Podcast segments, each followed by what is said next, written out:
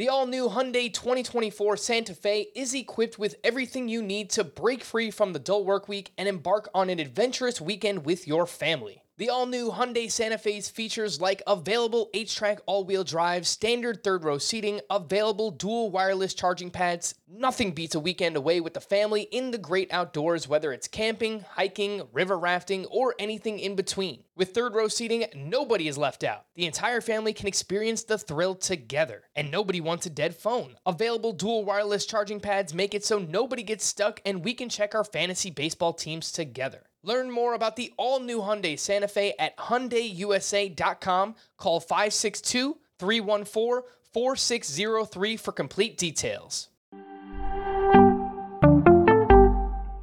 Welcome to the Fantasy Baseball Today podcast from CBS Sports. High drive, center field, hit the wall, grand slam. This is magnificent. Got a fantasy question? Email fantasybaseball at cbsi.com. Get ready to win your league. where fantasy becomes reality. Now, here's Frank, Scott, Chris, and Adam. Finally, we've made it to maybe the most important tier conversation of all starting pitchers. Welcome into Fantasy Baseball today on Tuesday, January 25th. I am Frank Stampfl, barely alive after a long weekend in New Orleans, joined by my fellow beat up co hosts, Chris Towers and Scott White. But you know what? The show goes on. What's What's happening, Scotty? We've got a lot of pitchers to get to today.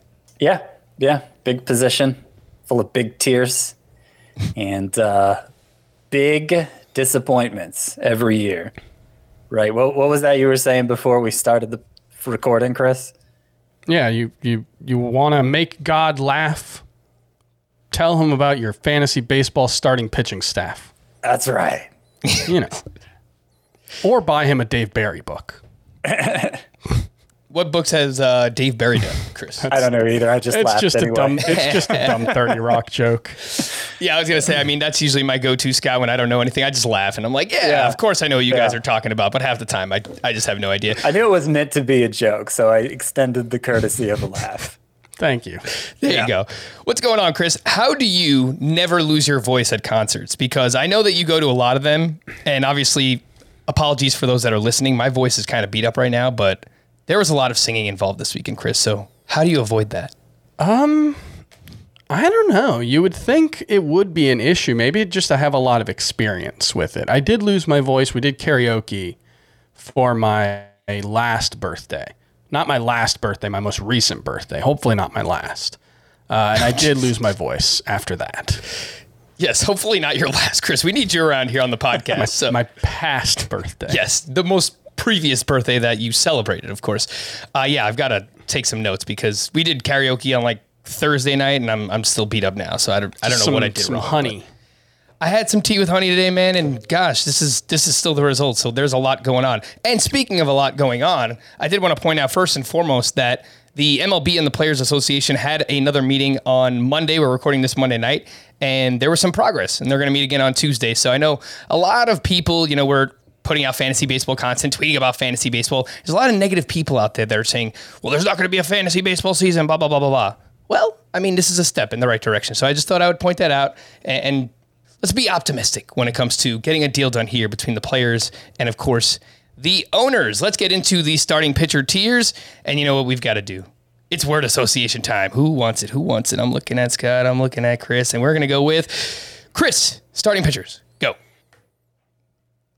Unpredictable. Unpredictable. That is definitely fair. Scotty? I'm trying to think of like a famous upper middle class family, like the Seavers from Growing Pains. Would they be considered upper middle class? I don't know, Chris. Are they? I don't know. Not Definitely. sure. I mean, Growing Pains is a the little before Jeffer- my The time. Jeffersons would probably be upper middle class, right? W- well, they were moving on up, so Yeah, but they weren't like wealthy. I don't really know. I don't know either. But you get what I'm saying. Yes, Scott. I mean, look, something we've talked about a lot towards the end of last year and so far this offseason is that the that upper middle tier or just the middle tier of starting pitchers seems to be a lot better than it has been in years past. And maybe that's solely due to the baseball and the fact that they de-juiced a little bit before uh, heading into last season. But for whatever reason, starting pitchers were pl- more plentiful than we've seen in years past. So uh, we'll see if that's the case again heading into this year. Of course, we've got to find out what ball they're playing with because we still don't know, but hopefully we will find that out soon enough. Let's start with the elite tier, and all of these pitchers are going inside of the top 30 picks of ADP. We're using Fantasy Pros ADP, which is live, and it was updated uh, just last week. So if you want to follow along, you can do exactly that. I guess And- we've been doing that all along? Yeah, yeah, we, we- we were stuck using just NFBC for a while, and that was getting on my nerves. Yeah, so we've got NFBC, uh, RT Sports, and Fantrax. It's a culmination of all three of those over on Fantasy Pros right now. The elite tier features Jacob DeGrom, Gerrit Cole, Max Scherzer, Corbin Burnes, Walker Buehler, Brandon Woodruff, Shane Bieber, and Zack Wheeler. And Scott, I think a lot of people will be surprised to see that Jacob DeGrom is still your number one starting pitcher for fantasy. He was ridiculous last year. There's no doubt about it. He is far and away the best pitcher on the planet, but He's missed quite a bit of time uh, the past two seasons to neck, lat, back, shoulder, forearm, and elbow issues. So there is some risk there. And what would you say to that, Scotty? Well, what I would say to that is I'm prepared to move him down when there's clear reason to move him down. And, you know, right now they're saying he's going to be ready. Uh, if he if spring training starts and there's all this, you know, hand wringing about his elbow, when's he going to make his spring debut, et cetera, et cetera, okay, then I should probably move him down. But I, I don't really understand the compulsion to preemptively move him down unless you're genuinely ranking for people to draft today, January 24th. Very few people are actually drafting now, and very few people should be drafting now. So I, I I'm kind of curious, since I'm alone in ranking DeGrom number one, it seems like what it's going to take other people to move him up to number one. If if if he has a drama free spring, is does he fall back to number one for you guys? I think that would be a mistake. I think that would just be a mistake in process because the the question about Jacob DeGrom isn't is he currently healthy? It, it's the same thing with like Derrick Henry in football, where people are like, well, if he has a good playoff game, he's going to move up draft boards. And it's like the question isn't is Derrick Henry healthy right now, or is Jacob DeGrom healthy right now, or will he be healthy on opening day? The question is, can he make it through a full season? And nothing that I could learn right now would make me more confident in his ability to do that between mm-hmm. now and opening day. Because it's Well, just I, maybe that's it's the question. unknowable. Maybe that's the question for you, but I don't think that's the question for the majority of people. I think the majority of the people genuinely don't believe his elbow is okay right now. I the- he, he, Yeah. he actually there was UCL damage detected in the MRI at one point, but then it mm-hmm. was gone supposedly. right, right, right. And I think it's fair to be skeptical of that. But again, there are other warning signs we can between see between now and then. I, Sure, I, I- I just don't feel that motivated to move him down from number one based on what we're hearing right now. I, I think his value can only go down from here, at least in my eyes. There's no, there's, and look, I, I've got him second, I'm pretty sure. So it's it's not like I'm I'm low on Jacob DeGrom. He's the best pitcher in the world. Like there's no question about who the best pitcher in the world is right now for me. And so it's just a question of health. And so for me, there's nothing that I could learn between now and opening day because I'm assuming that he's currently healthy. So there's nothing that I like. He could go out and have an amazing spring. He could have a terrible spring. Neither would change my view. The only thing that could really change my view on Jacob DeGrom is if he suffers some sort of injury between now and opening day. Um, but as long as he makes it to opening day healthy, then he's healthy on opening day. That you know that doesn't really um, it doesn't really tell me anything. ab- yeah, yeah. That's I, I can understand giving the edge to Gerrit Cole and you know Yeah.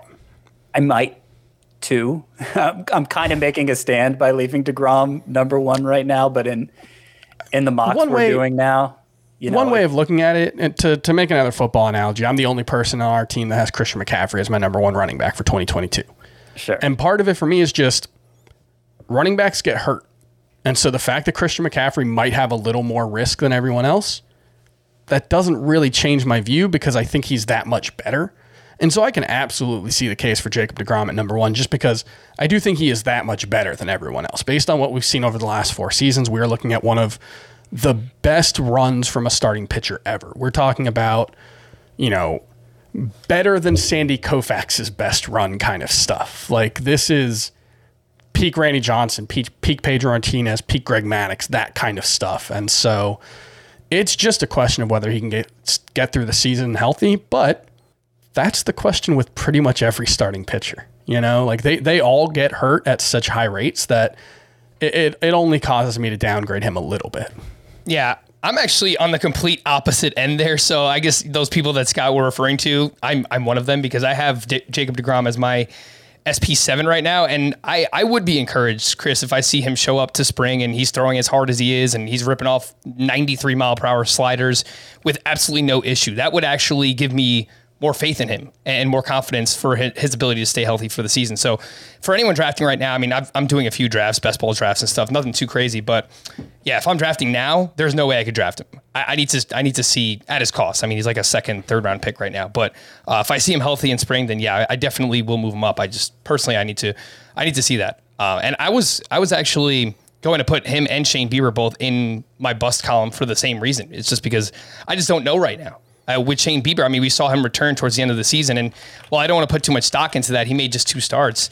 The velocity, the fastball velo was down like one, one and a half miles per hour, and his spin rates were way down too. That was the first time we saw him pitch after the sticky substances situation. So there's a lot going on with both Jacob DeGrom and Shane Bieber, where if I'm taking a starting pitcher in the first three rounds, I really, really want to be sure that they're at least healthy now because, as you mentioned, Chris, we're going to get a lot of injuries just from now moving forward, like in pitchers and catchers, spring training, all of that stuff, like things are going to happen. Yeah. So the difference there for me is I might set the over under on Jacob DeGrom's ERA at 2.5. I would probably set it at 3.25 for Shane Bieber. You sure. Like yeah. that, that's the big difference. It's just like Jacob DeGrom is worth that risk in my eyes in a way that Shane Bieber isn't just because the upside is like if you get 200 innings out of him, he, you're going to get you know, if not the number one starting pitcher, nothing worse than number five, you know, top five. Frank, would you feel different about Shane Bieber if he hadn't made those two appearances at the end of last season? Because you say you don't want to put much stock in it, but that's what you're citing is your level of That's concern. always tough.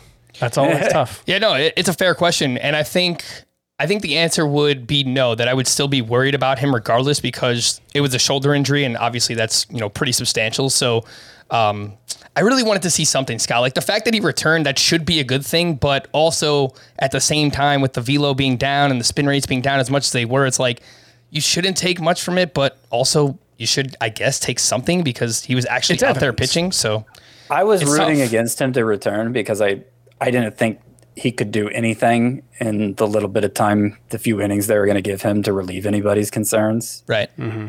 And I'm just kind of of the mind, whatever. I mean, the spin rates being down, it was it was the first innings he threw with the sticky substance ban, and all the other pitchers eventually figured out how to Yeah. how Yeah. to get their spin rates back up. So I, I suspect he will too. And then the velocity, Yeah, it- I mean, obviously wasn't fully stretched out. It's like those situations where a top prospect comes up for a month, has a bad first month, and then gets sent back down, and all of a sudden we're downgrading them relative to their peers who never made it to the majors. And it's Yeah, like, it, it wasn't even a month; it was three yeah, innings. you don't you don't even get the opportunity to fail, and so that yeah, that's always tough though because it's it's evidence. Yeah. And we shouldn't ignore evidence, but we also need to keep in mind that it's three innings. Weird things can happen in three innings, especially coming off an injury. So I, I, I think you look at all the pitchers in this tier Jacob DeGrom, Gerrit Cole, Max Scherzer, Corbin Burnes, Walker Buehler, Brandon Woodruff, Shane Bieber, Zack Wheeler. Who doesn't have an obvious risk factor? Woodruff, I guess. Wheeler, Buehler. Wheeler, Woodruff, Buehler Wheeler, now. uh, Wheeler. I mean, Wheeler. You know, this season obviously is an outlier for him in his 30s. I still But he's been- here, but he's been. I guess I'm talking about like injury risk, like blow up okay. risk. Yeah, I, mean think he's going to be pretty factor. good. But sure. and he's weirdly become one of the more reliable workhorses in baseball. I, I I think he's probably more like Sandy Alcantara than Walker Buehler or Corbin Burnes, but the, the- the, the- risk factor for Wheeler would be regressing to like Jose Yeah. Type production. yeah, yeah. Yeah, no, and I think I think it's a fair question, Scott. I think really you could say that if we're saying that about the first tier of pitchers here, you're going to say it about all the pitchers. There are risk factors with every single picture, uh, pitcher, but I think the ones that are already starting with the injury ones are the ones that I'm a little bit more worried about just because, again, things are going to happen. I'd rather know that my SP1 is healthy, at least for now. And I guess that's probably the biggest difference between my rankings and your guys' rankings is like, I made my rankings based on who I would draft right now. So things could obviously change, uh, and I'm sure they will as we get closer to the start of the season. One Let's thing- go ahead. One thing I want to add about this tier, based on research I did last year, which I want to follow up on, but uh, I believe it was for the previous five seasons. Yeah, there were 14 pitchers who were drafted in rounds one through one or two over the previous five seasons total. Uh, 50% of them finished as top 50 overall players. 57% of them finished as top 100 overall players. Uh, the rate for every other round after that is significantly lower. You're talking about around a quarter of pitchers drafted in rounds three through four, five through six finish as top 50 overall players. So history does show that if you're going to draft a pitcher early, your chances of succeeding with that pick are a lot higher than waiting a couple of rounds and drafting starting pitchers. Ha- having just- said, having said that, having listened to that, I guess, um, I do feel like this particular version of the elite at starting pitcher, this year's elite tier, is I, I'm less confident in it standing apart from the following tiers than than I have been the past couple seasons. It was, it was just part of the reason why I stressed the upper middle class aspect of the position. I think starting pitching at the high end has lost a little something, uh, but at the middle end, it's gained a whole heck of a lot.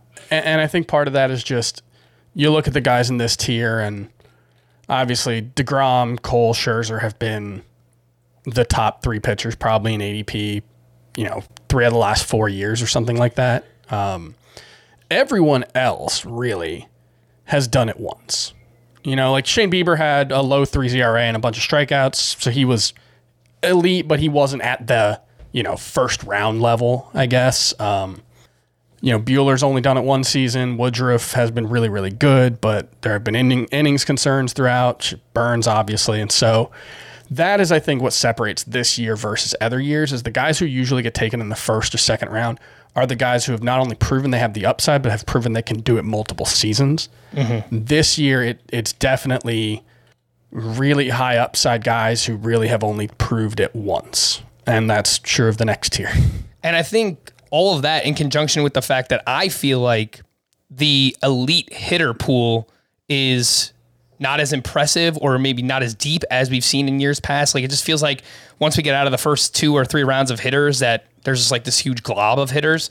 Uh, I think that's more of a reason for me to maybe want to just load up on a bunch of those mid-tier starting pitchers in you know rounds four through ten, whatever it might be. So, and what we're going to talk about those names right now featuring the near elites here, uh, which again has names from rounds three through seven: Robbie Ray, Julio Urías, Sandy Alcantara, Lucas Giolito, Aaron Nola, Charlie Morton, Kevin Gausman, Lance Lynn, Chris Sale, and Jack Flaherty. Scott, we talked a lot about Aaron Nola last year. Every fifth day he was on the mound, and you stuck to your guns the whole time. You said, I'm rolling with Aaron Nola. I'm throwing him out there every time he's pitching. And for the most part, he just never came around. I don't know if it's possible to be unlucky for an entire season, but it sure seems like that's exactly what happened to Aaron Nola. He had a 4.63 ERA, yet all of his ERA indicators were much, much better than that 3.40 or less for XFIP SIERA expected ERA. That tells me that we should probably be confident that Aaron Nola is going to bounce back at least to some degree. Yeah, I, I mean, I, I, think a basic, a, a simplistic way to describe it, simplistic enough, uh, simplistic but accurate enough, I would say, is that yes, you can be unlucky for all season, and that's what Aaron Nola was. I mean, 337 xFIP versus that 463 ERA. Uh, the xERA, FIP, and xFIP were all 337, so they all said this guy is, you know, the the Aaron Nola you thought you were getting. Um, but he gave up, you know, more home runs than we're used to seeing. Uh, the strikeout and walks rate, the walk, the walk rate was actually the best of his career. I think, I think, um, you know, if if you want to get nitpicky, it may not have been luck in the purest sense. I mean, is it ever? You know, I he may have just missed his spots a little bit up, which caused some damage on batted balls, unlike we're used to seeing from him. And I think But there's the- some evidence for that. Yeah, but the point is, it's not something that will probably be a long term concern. And since the underlying numbers are still so very impressive, ace like, and since you know he's going to take on a huge workload, uh, I am, I am fine drafting him as my number one, if it comes to that. Chris, I don't know if this is the evidence that you were referring to, but what stands out to me most, just pulling up Aaron Nola's Fangraphs page, very glaringly, is the ground ball rate versus the fly ball rate. So his fly ball rate was 40.5%, which was far and away a career high. It was never higher than 31% any other full season that he's pitched. Uh, and obviously, the the inverse of that is his ground ball rate was much lower. As a result, he gave up more home runs just because of pure volume on fly balls last year. And I think if that kind of just regresses to where he's been the rest of his career, he's probably going to be a mid threes ERA guy like he's always been. Yeah. So the thing I was looking at um, was something called meatball percentage. Uh, and uh, he had the highest of his last four seasons. He had the highest swing rate on so called meatballs, which are balls in the heart of the zone. And so, you know, that he had the highest swing rate of his career on those pitches. So it does at least seem like, you know, he was missing his spots in bad places more often than not. But the thing that's weird about it is he didn't really give up more hard contact. You know, his average exit velocity allowed wasn't really up. His expected slugging, like this is the kind of thing that you would expect. It like seems like a reasonable explanation, but then when you actually like, that's all stuff that would get caught up in FIP and XFIP and XERA and SIERA and whatever pitching estimator you want to use. Mm-hmm. That would all show up Well- presumably, and so that's the that's the hard thing. if it's not impacting his averages in terms of how hard he's hit on average, but maybe mm. there are more extreme peaks. And you But know, that maybe would still get caught up. That would still get caught in like expected home runs or something like that. you know, and, and that really wasn't that much different. Like he had 23 and a half expected home runs in 2021. He had 24 and a half in 2019. You know, like it, it just, it doesn't seem like it was there. I think part of what it was was 15 of the 26 home runs he gave up were within I believe they de- define doubters is how they call them as within 10 feet of the uh, fence. 15 of the 26 this year were, 9 of 27 in 2019. So, you know, I think there's probably just some bad luck there. Like he, he probably didn't pitch as well as normal, but if he pitches as well as he did last season, he will probably get better results, even if he continues to make those mistakes, because he probably just had some outlier poor luck on some batted balls. So it's the kind of thing that if they come in the wrong spot, if they come with, you know, predominantly bases runners on base, that will inordinately impact your outcomes. So are you saying that you're in on Aaron Nola, Chris? Yeah. Yeah. I think he's generally speaking, when you're talking about a player who has been as good as Aaron Nola has in his career, you buy the dip. Like that's like starting pitcher is simple in a lot of ways because like buy guys when people are out on them is very straightforward advice that will more often than not work out because there's so much fluctuation from year to year at starting pitcher. All right, Chris, I'm going to stick with you here and ask you about one of those Miami Marlins pitchers, Sandy Alcantara. The ADP all the way up at 35.7 right now. Uh, I wanted to ask, is that price too prohibitive for you? We saw last year, uh, he really just progressed as a pitcher. Changeup usage went up about 10 percentage points. No, went up about 13 and a half percentage points from 2020 to 2021. And as a result, the swinging strike rate went up, the K to walk rate went up for Sandy Alcantara. Is that price too prohibitive for you, Chris, around that three, four turn in a 12 team league? It's a little high because he probably has to throw 200 innings to get to 200 strikeouts. And if you're looking at starting pitcher, you know, strikeouts are, are sort of a proxy for upside. I don't think he has that same strikeout upside that some of the other guys do, but I don't see much difference between him and Zack Wheeler. You know, like Alc- Alcantara has also become one of the more reliable innings eaters. You know, he had 197 innings in 2019, only 42 in 2020, but that was only in seven starts. So he still averaged six innings per start, despite having COVID during that season. If you remember, the Marlins had this massive outbreak and he missed almost half the season. Um, he pitches deep into games about as consistently as anyone in the game. So I think like his price is a little too high, and I won't be making him a priority target, but it's fine. You know, I, I think there's some risk, but I, I do think I do think a step forward could be coming. Oh yeah, for sure. I mean, Scott, you you know that I'm about it, and Chris, I know the full season statistics are more predictive than than partial season statistics, but his final 13 starts, 15% swinging strike rate during that stretch. I mean, that's something like a top five starting pitcher would provide us. So I I think Scott, I'm with you there. I think there's a chance. And, that and there's we not much that. downside. Like it's not like we need him to take this step forward to justify the price tag Right. among pitchers with at least 20 starts. Just to, to put specifics on it, uh, at least 20 starts. He was fourth in innings per start. He's you know a, a- an elite ground ball pitcher. So the ERA is going to be low. The innings are going to be high. The strikeouts, you know, count on one per, one per inning. If it ends up being 10 and a half per nine, I, I don't think I would, I don't think that would be particularly shocking. Yeah, I, I'm right there with you. the nice the nice thing and this is why I liked him a lot last season his price was because there was just there's not a lot of ways that things can go wrong for him because he's so good at suppressing hard contact and suppressing quality of contact that he's just like he's sort of like Jordan Hicks was as a closer but with much better control. He's actually kind of stunningly become a really good command and control pitcher. And um that just he just you, he doesn't give up barrels you know like that's you never see hard contact off of him. And so he he's you know who he is? He's peak carlos martinez. But with you know you're not going to get the gaudy strikeout numbers but other than that he's you know reliable and very good I think with even better control though, like like you're saying, Chris. I mean, Carlos Martinez, we had years where you know the sh- the walks were pretty bad, and I feel like the whip was never great for Carlos Martinez. But yeah, sure he was more like three walks per nine yeah I, I would say Sandy Alcantara, and he's, he's already being drafted like this. So maybe it's not, you know, maybe it's not a particularly impressive thing to say, but I would say Sandy Alcantara is like a super powered Max Fried. sure sure.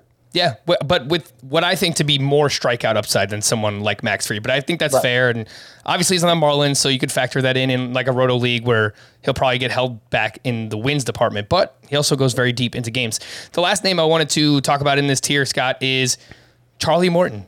Just another year where he's being undervalued. Maybe it's because of the age, the fact that he's coming off a broken fibula, which he suffered in the World Series. I don't think that that's going to be an issue for him uh, by the time we get to spring training.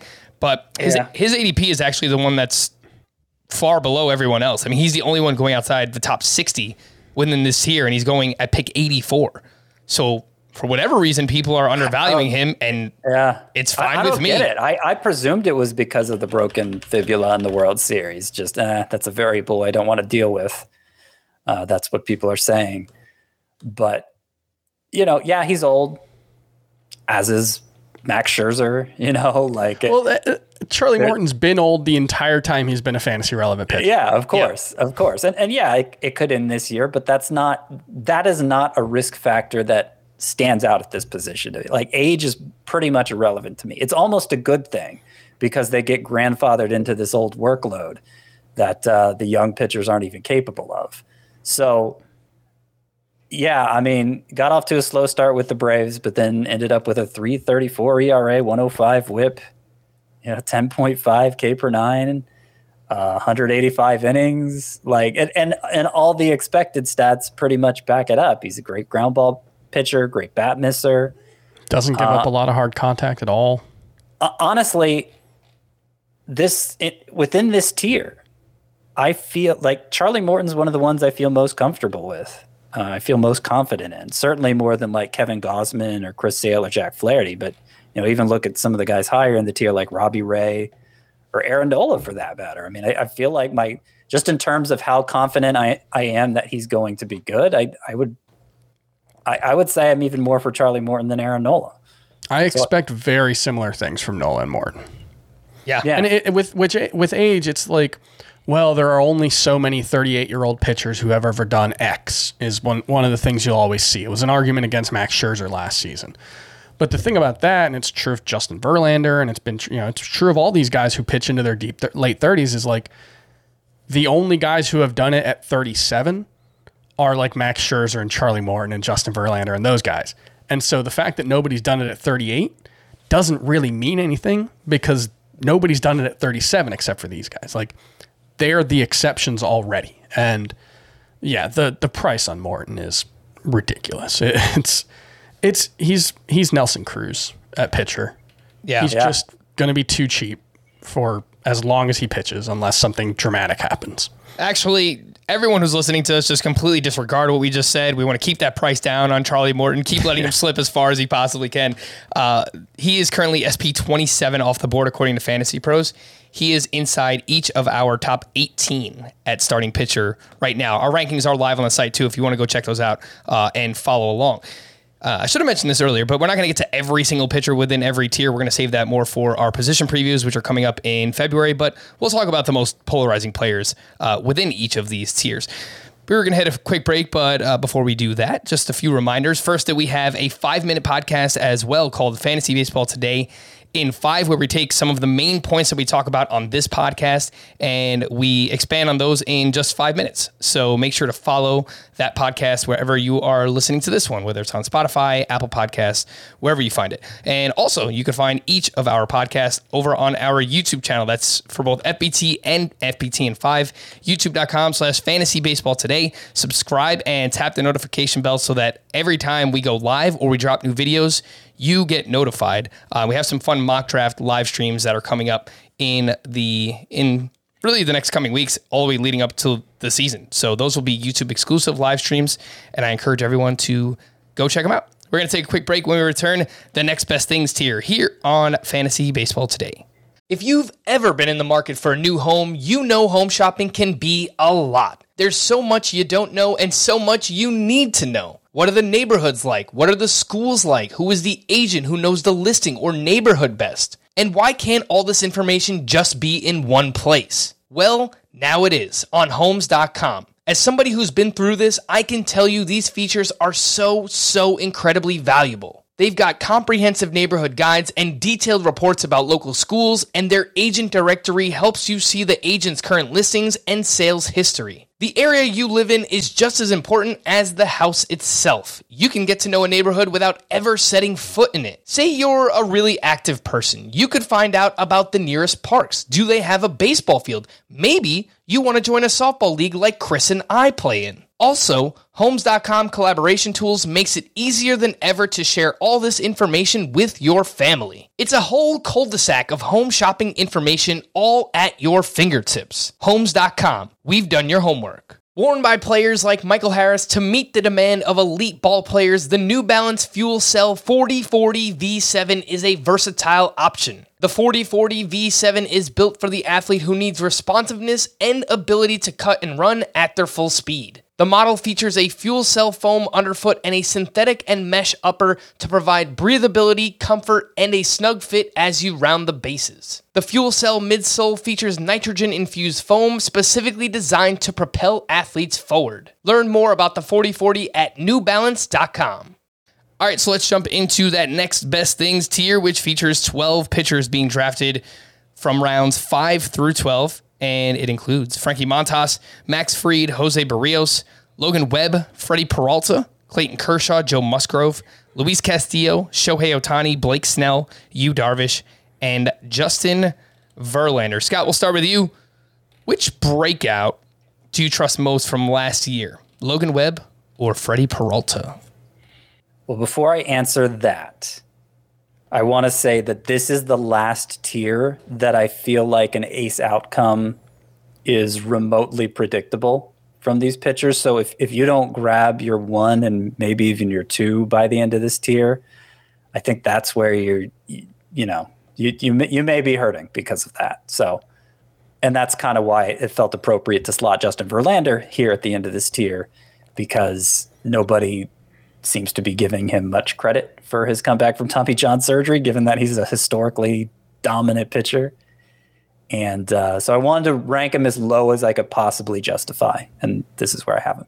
But anyway, yeah, to answer your question Logan Webb versus Freddie Peralta, two pitchers that I think I have ranked below the consensus, right? I think Freddie Peralta with the strikeout potential potential is higher upside, but I feel like there's more that could go wrong for him because his control isn't on the same level and because Logan Logan Webb's workload was naturally spared some by that injury. I forget what injury he had midseason, but he missed some time with an injury in midseason. But once he returned and once he got built back up again, it was six or seven innings basically every time out. Uh, I, I, feel like the Brewers are going to continue to be careful with Freddie Peralta's innings in a way the Giants won't necessarily with Webb's. So I would prefer to have Webb, though I do have them ranked side by side here. Yeah, that was a right shoulder strain for Logan Webb that occurred in the middle of May, and then he returned a few weeks later. His final 14 starts, you're right, Scott. He went deep in a lot of those. He provided provided a quality start in 12 of 14, a 2.68 ERA, 101 WHIP, 61% ground ball rate during that stretch. So he gets a lot of ground balls, and he actually gets a decent amount of strikeouts as well. 13% swinging strike rate during that span. He made two starts in the postseason against the Dodgers, and he looked amazing in both of those starts. So I do yeah. I like these guys both quite a bit. I mean, I wasn't expecting to be the high guy on Logan Webb. I just checked. I have him ranked as my SP fifteen. I mean, that's that's pretty damn aggressive. The high so. guy among us three, or among yeah, yeah. so industry? Cause, that's cause it, that's the highest of us three, and his ADP is SP twenty. So I guess I'm ahead of consensus as well. I, as I've as I've talked about a few times going through this process, I do my rankings in like October mm-hmm. when there's literally nothing to compare them to, and I do want to account for you know where where they're likely to go, so that I'm not I'm not uh, encouraging anybody to take a guy, you know, 20 spots too early or whatever. I expect it to be higher than most people on Logan Webb, just because you know most fantasy baseball analysts are naturally cautious. You, you see a half season production like Logan Webb had, and and young player who showed out in the playoffs. That is exactly the kind of guy who gets overrated. Ooh. By by I don't want to say he's the, definitely overrated, but like that is that is the type of thing. The most recent time we saw him was in a high profile situation and he was awesome. And so if we were going to overrate a pitcher, that would be one of the guys. Well, who do you mean by we? Because I feel like analysts us, the royal we tend tend to overcompensate for that usually. Um, when maybe the general public, the general drafting public, would yeah maybe maybe give that too much credit. That that's, I don't know. That's been my perception over the years, but you know I could be wrong. I mean, the thing is, um, Chris, you're right. I mean, he was amazing in two high profile starts, but he was also just really good for his final really 14. For, right, but yeah. that's still like I, I'm not saying he's overrated. I'm just saying if a pitcher were to be overrated, this would be the type of pitcher who would become overrated. Yeah. And I, and I do think 20th in ADP, 15th in Frank's rankings, I think that's overly aggressive, but it's not based on like a specific flaw in his skill set. Like he's got an amazing slider as his put away pitch. He's got a heavy sinker that does a really good job of limiting, uh, you know, bad outcomes. And so those are all things you want. He's got a 60% ground ball rate and a strikeout rate of yep. 26.5. Like yep. he checks all the boxes. It's just progress is all isn't always as linear as we think it will be when it comes to top yeah. you know, top flight starting pitchers. That and that natural skepticism that goes along with any breakout season, especially when it's just a partial season like it was for Logan. Mm-hmm. When he went on the IL for that shoulder injury, it was basically rostered nowhere. Yeah, I mean, his Correct. ERA wasn't that bad or anything. It, it just he just hadn't like wowed anybody, and and that was after he got a lot of momentum in spring training. So he had he had uh, cost himself spots mm-hmm. on rosters with his first couple months, and then came back and looked like an A, like legitimately looked like an ace. Logan Webb won plenty of people championships last year, uh, mm-hmm. but you, know, and, and I like him. I think he's probably legit, but you know, you, you compare him to guys who do it year after year, like Jose Berrios and you know, frankly, Charlie Morton for that matter. And I, I wonder why you'd give Logan Webb the edge compared to them. And, and just as a general rule, um, this would probably be historically the least value, least lucrative range to draft starting pitchers. You you get by far the worst return on your investment from rounds really four through ten in terms of like how much you have to spend on them, how likely they are to hit. Um, the the the rate of pitchers finishing as top 100 overall players from the fourth round to the 10th round is like 30%. like you should expect at this point in the draft half of these pitchers to not be like super great pitchers. You know, however you want to define it, must start top 30, whatever. Uh, you should probably expect half of these guys to fail to live up to their price.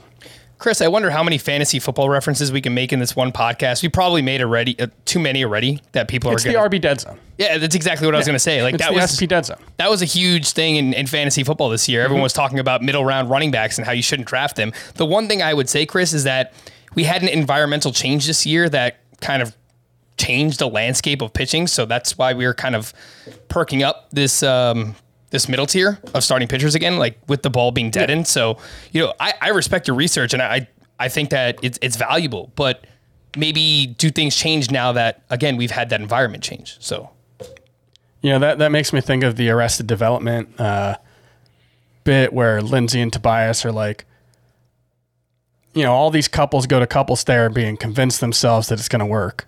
Well, does it? No, it never does. But it just might work for us. It's that kind of thing where like you can you can show me all the data you want, but this is different. And it's like maybe it will be. I don't know. I I don't know anything. Yeah. I'm an idiot. But no, come on. historically based on i mean we're all idiots like we don't when it t- comes to predicting what is going to happen in fantasy baseball we're all pretty bad at it it's just that's just the baseline is really low because it's really really hard to do and that's especially true at starting pitcher um, so all i can say is historically the research shows that this is the least profitable range of starting pitchers i like a bunch of these guys uh, you know I, I i just if you are going to b- take a data based approach, this is the range that you should avoid because they don't necessarily hit any more frequently than guys drafted in the double digit rounds. Fair enough. That's Well, you mentioned you like a bunch of names in this tier. Do Yu like any of these three, Chris? Uh, players, pitchers rather, who are, you know, have bounce back potential. Luis Castillo, who you were on while everything was kind of crumbling for Luis Castillo last year. You told everyone to keep the faith, and he paid off for those over the final four months of the season. And then we have Blake Snell and you, Darvish. Of those three, Castillo, Snell, Darvish, who do you think is most likely to bounce back? Do you like any of those names? Castillo's the obvious one. I mean, because we already saw him do it for the most part. Um, Snell and Darvish, I have very little faith in.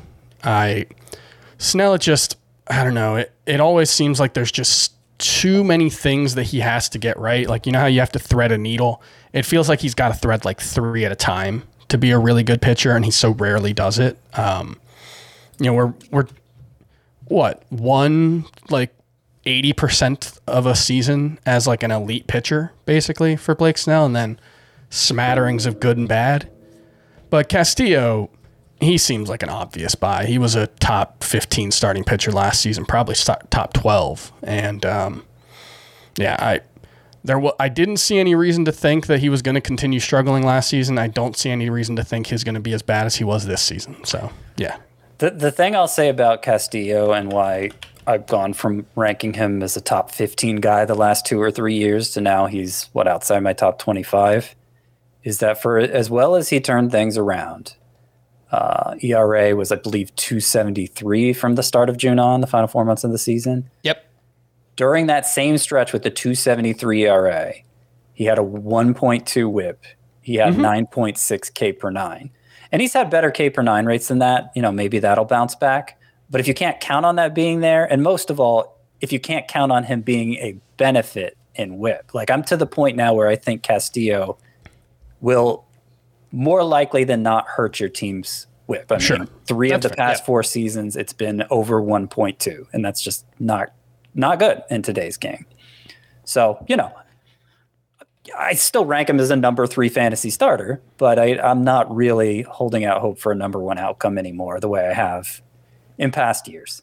Yeah, Scott, you and I actually have him ranked exactly the same at SP26. And I recently wrote him up in my Bus 1.0 article just because there's so much volatility on his year end outcome. So I looked into his 5x5 roto finish the past four years. It was SP62 in 2021, SP25 in 2020, SP14 in 2019, SP50 in 2018. So he's just as likely to finish as a top 25 starter as he is to finish SP50 or outside of that. So there's just a lot of volatility in his game, and he gets a lot of strikeouts. I get that, but you're you're 100% right about the whip. And because he walks as many batters as he does, he doesn't really go as deep into starts as you would imagine, which kind of limits his win potential. And in head-to-head points leagues, we need volume. So regardless of what format you look at, uh, I'm kind of down on Luis Castillo just across the board. The last name I wanted to ask you guys about was uh, Clayton Kershaw. I mean, the reason why this tier is as big in terms of the range of ADP, rounds five through 12, is because of Kershaw. He's going all the way down at pick 140 right now. And I think it's just because we don't know what's going to happen, right, Scott? So, like, Yeah. in terms of he didn't pitch in the postseason due to left forearm inflammation, and uh, the Dodgers didn't give him a qualifying offer. So now he's a free agent. We don't know where he's going to pitch. And, you know, the fact that a team doesn't give a player a qualifying offer after he's been there for so many years, that's pretty worrisome as well. So, where are you at on Clayton Kershaw? So I I ranked him. I think I actually had him a little higher than 24th at first. Moved him down to 24, uh, thinking I was going to be on the low end for Clayton Kershaw. I mean, it's Clayton Kershaw, right? Like an historic pitcher, who uh, even last year when he was healthy was great. I, I I've been stunned to see how late he's going in very early drafts. Um, you know, obviously we're concerned about his elbow. I get it, but my assumption now, like with DeGrom, is that he'll be ready for the start of the season because we haven't heard anyone say he won't be. If that changes, obviously I'll move him down. Again, this goes back to me making out my rankings in the blind. And one thing I actively decided to do when doing that is instead of going for this kind of fence straddling position on a player like Kershaw, like DeGrom, where I'm going to have to move them up or down regardless of what happens, just pick a side and then adjust to the other side if you need to.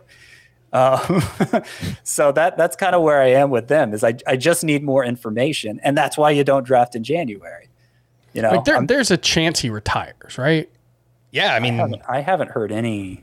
I haven't heard that chatter at all. I mean, there's teams that have been rumored, like linked to him already. I think the Rangers are probably the team that's been linked to him the most. He's from Texas, and obviously they can use pitching. I haven't heard the the retirement rumor, Chris, but I, I guess it's a possibility. I, I think the thing is, there's been, or there was from last year to the previous year, there was no sign of skills decline, and he has like, I think part of the the downgrade is one he just hasn't signed yet, and so that I think just generally pushes players down. But it's, two, it's a fence. It's a fence straddling position. but two, I think it's also like the fantasy community at writ large has kind of been waiting for Clayton Kershaw to fall off the last like three or four seasons, really. And so every sign that it's happening is like, oh no, now it's going to happen. And maybe it will. Again, I, I don't know. I'm an idiot. But this feels a little like Max Scherzer last season. Now, obviously, it doesn't cost as much. He's not probably not going to be as good, but it just feels like there's more of an assumption of a skills decline than there probably should be. I do feel like comparing to Scherzer, and you know, I have him ranked much lower than I had Scherzer ranked last year. Like the, the concerns about the elbow are more concrete than the concerns were about Yes, but it was a shoulder. Back, back and neck. I think was all it was. Yeah, Yep. um, yeah. But I it's mean, worth remembering, you know, having seen him make it through a whole season as a top five starting pitcher, it's like, ah, those those concerns weren't that big of a deal. But at the time, you know, they were. I, I get it. I was drafting Scherzer in the second round last year still, Yeah. and I think all of us were. But you had the opportunity to. Yeah, Frank Frank wasn't. that's true. You know, Frank wasn't. The only But- the only league where I wound up with Max Scherzer was Tout Wars, which I won because of Max Scherzer. So thank you, thank you, Max. It's the sort of thing where where Kershaw is going now There's no doubt. in March, it mid come mid come the middle of spring training, let's say, because we don't know when it's going to begin. There will be um, Clayton Kershaw will not be going where he is now. He will be either going much earlier because he's pitching and looking healthy in spring training, or maybe he won't be getting drafted at all because he'll have gone under the knife for Tommy John. So But there there is no risk to Clayton Kershaw at 140. Like if that's what his price is, there's just there's no reason not to take him ahead, two, three, four rounds ahead of that. There's just there's none in in my opinion. especially the shallower the league, because obviously you could take more risk and then the replacement value is is higher. So I do agree with you there.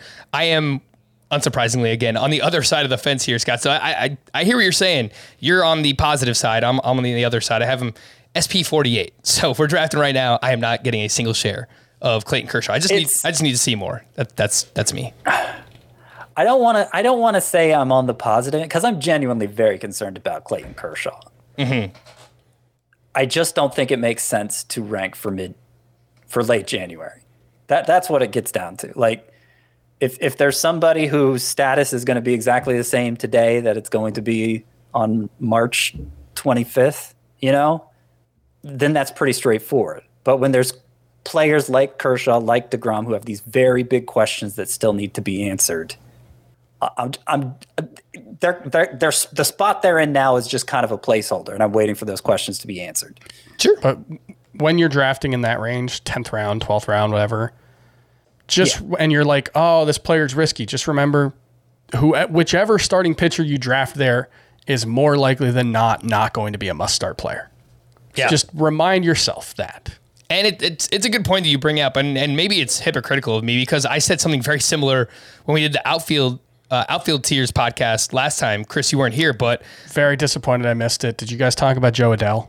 uh, did I? We might have. think we mentioned- did. My new Yeah, Byron we- Buxton. we He's can- my new Byron Buxton. I'm totally cool with that. The table for him. I'm totally cool with that because I have him in my breakouts 1.0, Chris. So I'm, I'm right there with you. But I said that about Bellinger and Yelich is like where they're going. That's where you want to take a swing on someone who has first or second round upside. I mean, they're going right around pick 100. It's like, why not? Why wouldn't you take that risk at that point in the draft? If if they fail, they really don't hurt your team all that much. so And, and see, for those two, I'm not sure anything could happen this spring to to to really convince me of anything it's one way or another. It's also production related. It's not just injury related. yeah, right. no, it's fair. Yeah, maybe I'm kind of Whereas talking myself into Kershaw- Kershaw a little bit. I don't know. Kershaw and Degrom and and the guys we've talked about so far, and we didn't talk about Verlander, um, but I would lump him there. I don't have many concerns that they're going to be good, as long as if they're out there, I think they're going to be great. That, Yep. That's what it comes down to. Yep. Yep. All right. Well, let's move through a few more tiers here. We got quite a few names to get to, but let's see how many we can get to. The fallback options. This includes 26 names ranging from rounds seven through 23. It's quite a massive tier, so I am not going to read off all of the names. But in terms of ADP, the high end is Dylan Cease.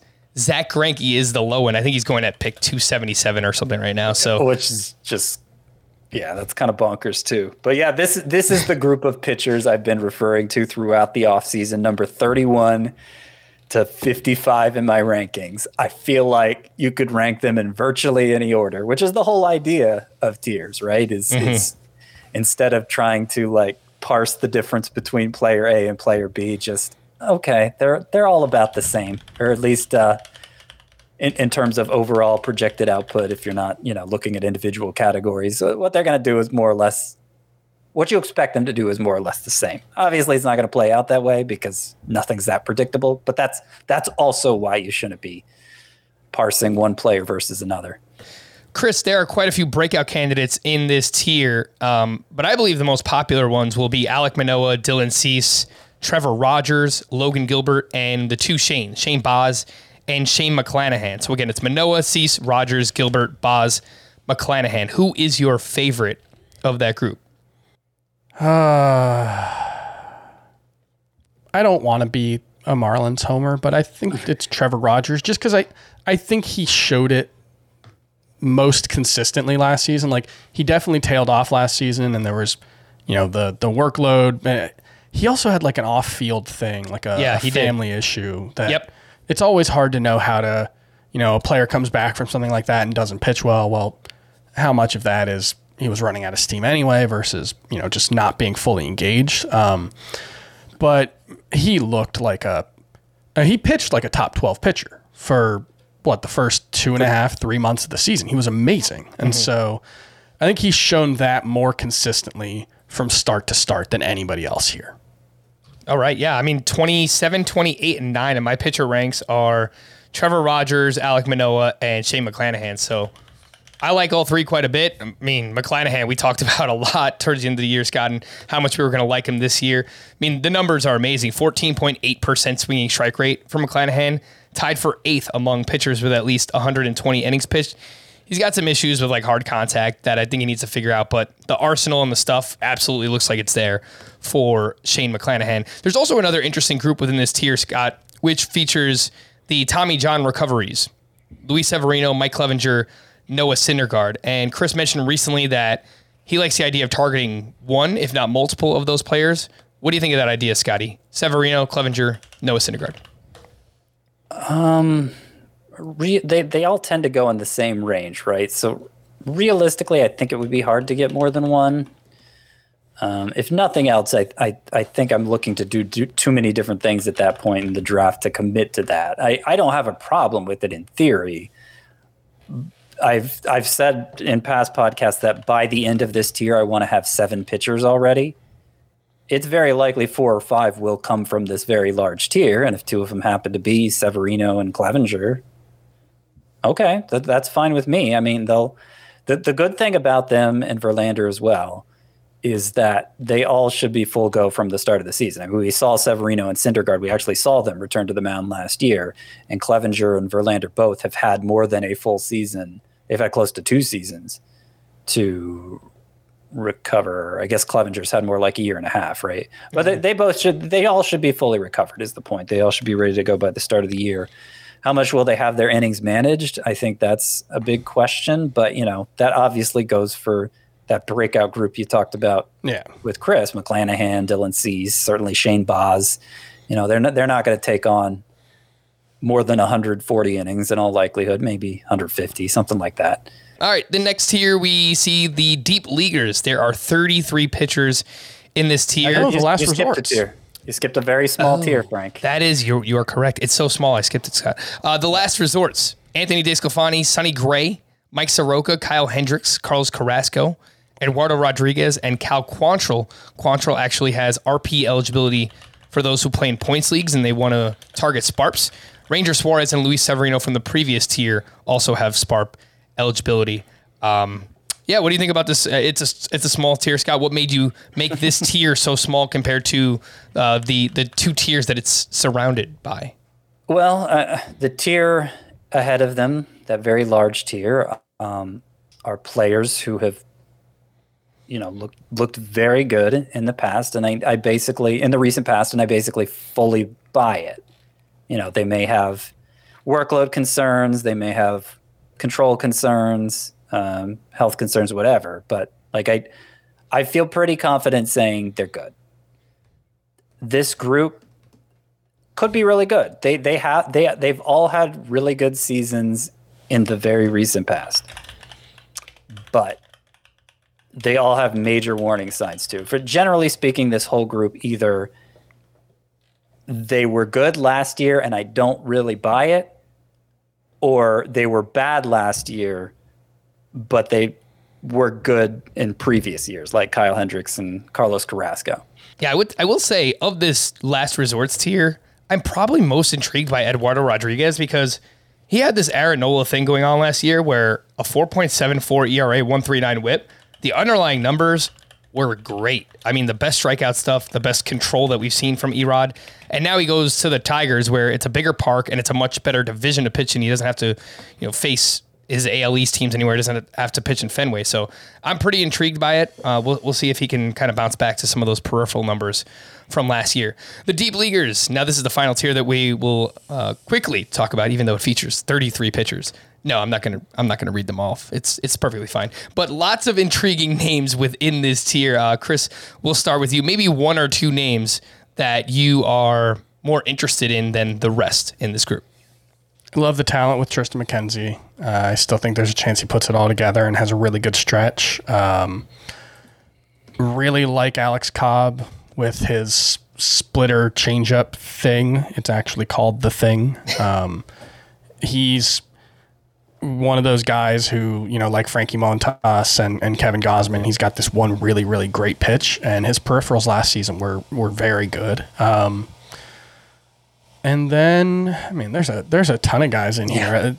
there's going to be six or seven guys in this group that finishes top 25 starting pitchers. I, I will say, Chris Paddock just taking a late round flyer makes a ton of sense on him. Uh, Alex Reyes, in case you know either he's good in the rotation or becomes a a reliever again and works in high leverage situations. And um, the one guy I'm not interested in is Sixto Sanchez because Oh my gosh. he does not look anywhere close to contributing. Um, all we've seen so far was a video that came out within the last couple of weeks of him just like playing catch, and um, it sounds like he's in the very, very early stages of his comeback.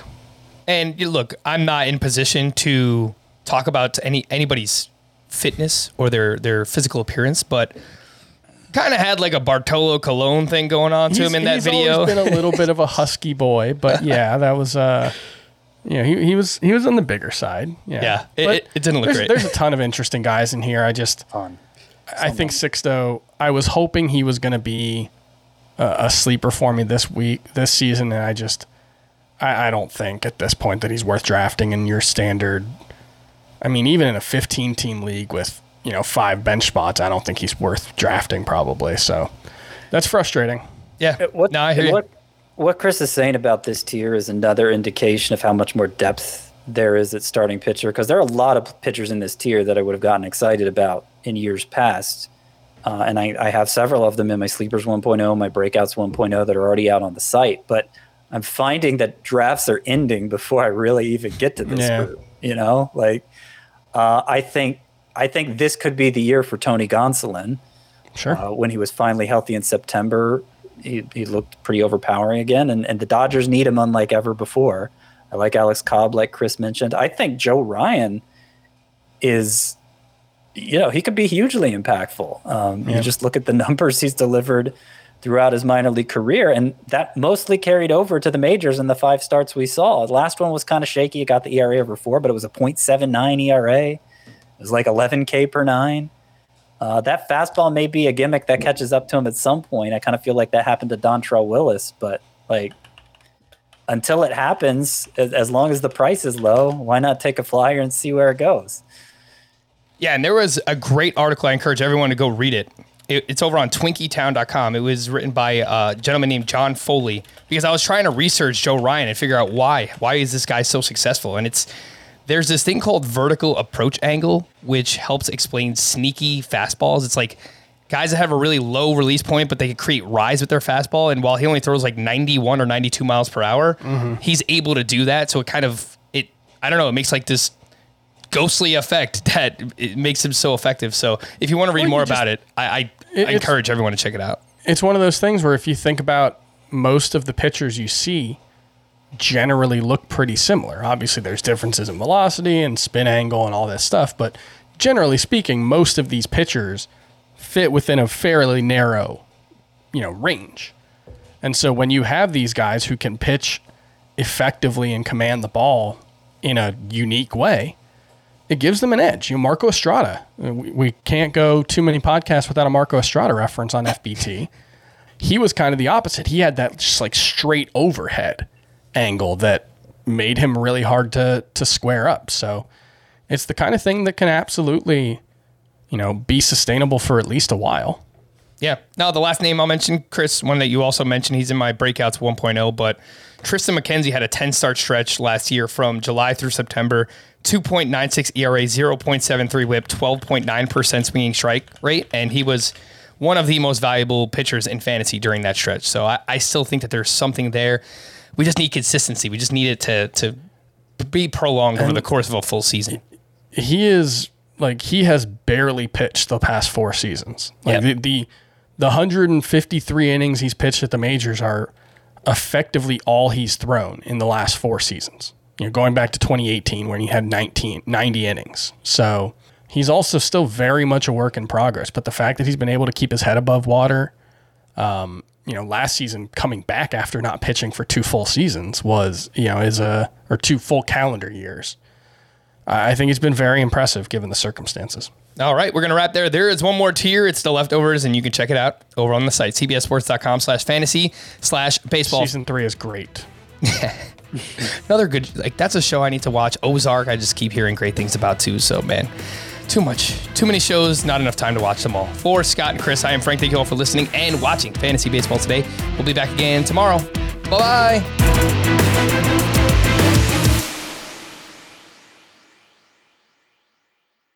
Hey, Rob Bradford here. You guys know I'm always up for a good MVP story, and one of the best stories is Wasabi Technology. Wasabi is the world's hottest cloud storage company, and it's become the go to provider for professional and collegiate sports teams, including 20 Major League Baseball teams like the Red Sox and NHL teams like the Bruins and Vancouver Canucks. Even the Liverpool Football Club is getting in on the Wasabi action. So, why is Wasabi the MVP? Well, Wasabi was purpose built to free businesses from skyrocketing storage costs and unpredictable transaction fees that the Amazons of the world are charging. In fact, Wasabi is up to 80% less than those hyperscalers and doesn't charge a cent for businesses to access their data. From Wasabi's AI enabled intelligent media storage, Wasabi Air, to the industry's only cloud storage service with triple protection against cyber criminals, data deletion, and ransomware, Wasabi's taking the lead in driving innovation in data storage and helping sports teams